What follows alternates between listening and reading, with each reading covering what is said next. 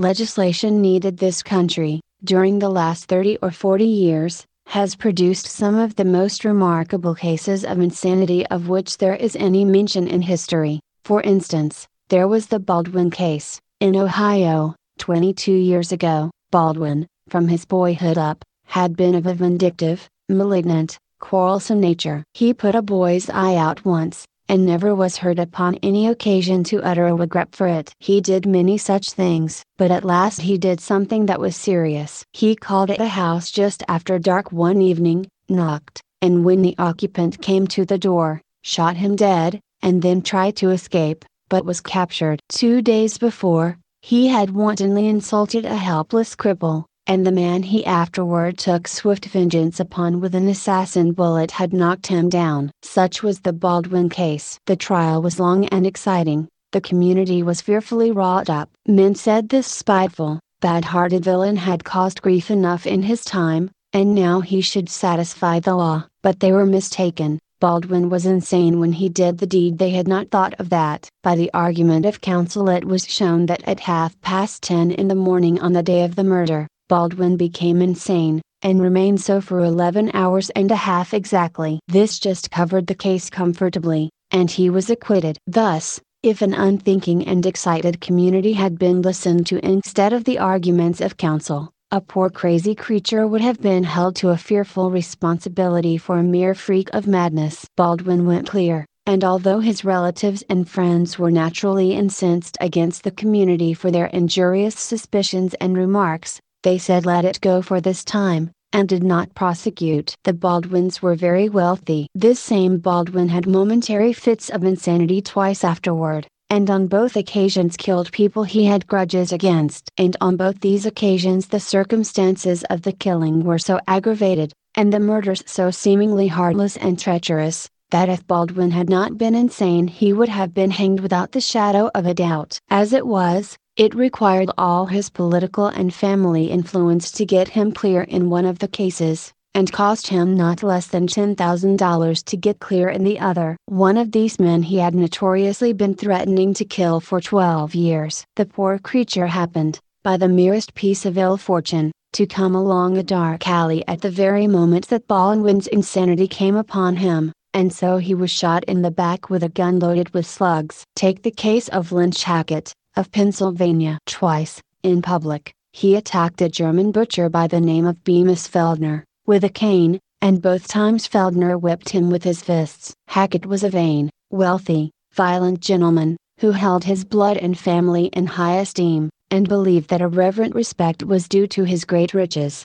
He brooded over the shame of his chastisement for two weeks, and then, in a momentary fit of insanity, armed himself to the teeth, rode into town, waited a couple of hours until he saw Feldner coming down the street with his wife on his arm, and then, as the couple passed the doorway in which he had partially concealed himself, he drove a knife into Feldner's neck, killing him instantly. The widow caught the limp form and eased it to the earth. Both were drenched with blood. Hackett jocosely remarked to her that as a professional butcher's recent wife she could appreciate the artistic neatness of the job that left her in condition to marry again, in case she wanted to. This remark, and another which he made to a friend, that his position in society made the killing of an obscure citizen simply an eccentricity instead of a crime, were shown to be evidences of insanity, and so Hackett escaped punishment. The jury were hardly inclined to accept these as proofs at first,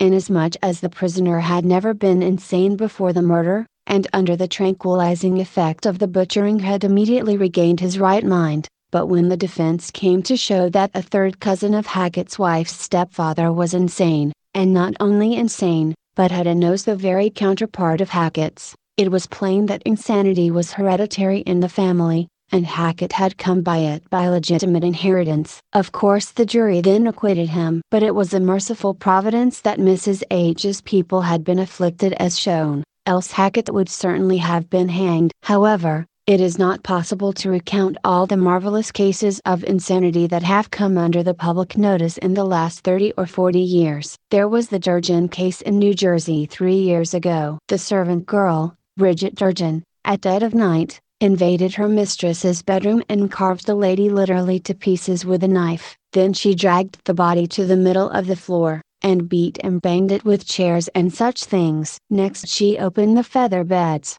and strewed the contents around, saturated everything with kerosene, and set fire to the general wreck. She now took up the young child of the murdered woman in her blood smeared hands and walked off, through the snow, with no shoes on, to a neighbor's house a quarter of a mile off, and told a string of wild, incoherent stories about some men coming and setting fire to the house, and then she cried piteously, and without seeming to think there was anything suggestive about the blood upon her hands, her clothing, and the baby, volunteered the remark that she was afraid those men had murdered her mistress. Afterward, by her own confession and other testimony, it was proved that the mistress had always been kind to the girl, consequently there was no revenge in the murder, and it was also shown that the girl took nothing away from the burning house, not even her own shoes, and consequently robbery was not the motive. Now, the reader says, here comes that same old plea of insanity again. But the reader has deceived himself this time. No such plea was offered in her defense. The judge sentenced her, nobody persecuted the governor with petitions for her pardon, and she was promptly hanged. There was that youth in Pennsylvania, whose curious confession was published some years ago. It was simply a conglomeration of incoherent drivel from beginning to end, and so is his lengthy speech on the scaffold afterward. For a whole year he was haunted with a desire to disfigure a certain young woman, so that no one would marry her. He did not love her himself, and did not want to marry her, but he did not want anybody else to do it. He would not go anywhere with her, and yet was opposed to anybody else's escorting her. Upon one occasion he declined to go to a wedding with her, and when she got other company, lay in wait for the couple by the road, intending to make them go back or kill the escort. After spending sleepless nights over his ruling desire for a full year, he at last attempted its execution that is, attempted to disfigure the young woman. It was a success. It was permanent. In trying to shoot her cheek, as she sat at the supper table with her parents and brothers and sisters, in such a manner as to mar its comeliness, one of his bullets wandered a little out of the course,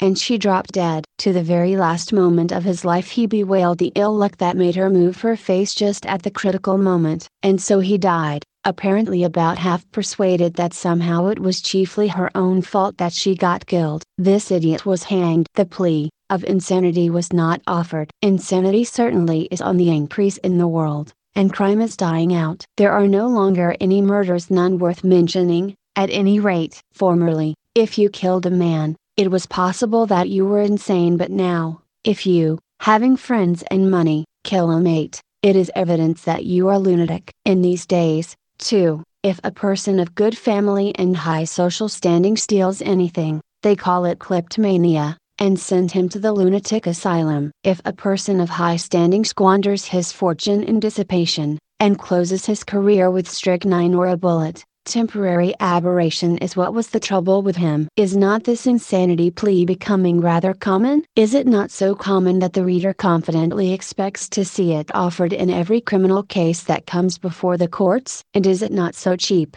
and so common, and often so trivial, that the reader smiles in derision when the newspaper mentions it? And is it not curious to note how very often it wins acquittal for the prisoner? Of late years it does not seem possible for a man to so conduct himself, before killing another man, as not to be manifestly insane. If he talks about the stars, he is insane. If he appears nervous and uneasy an hour before the killing, he is insane. If he weeps over a great grief, his friends shake their heads and fear that he is not right. If, an hour after the murder, he seems ill at ease, preoccupied, and excited, he is, unquestionably insane. Really, what we want now, is not laws against crime, but a law against insanity. There is where the true evil lies.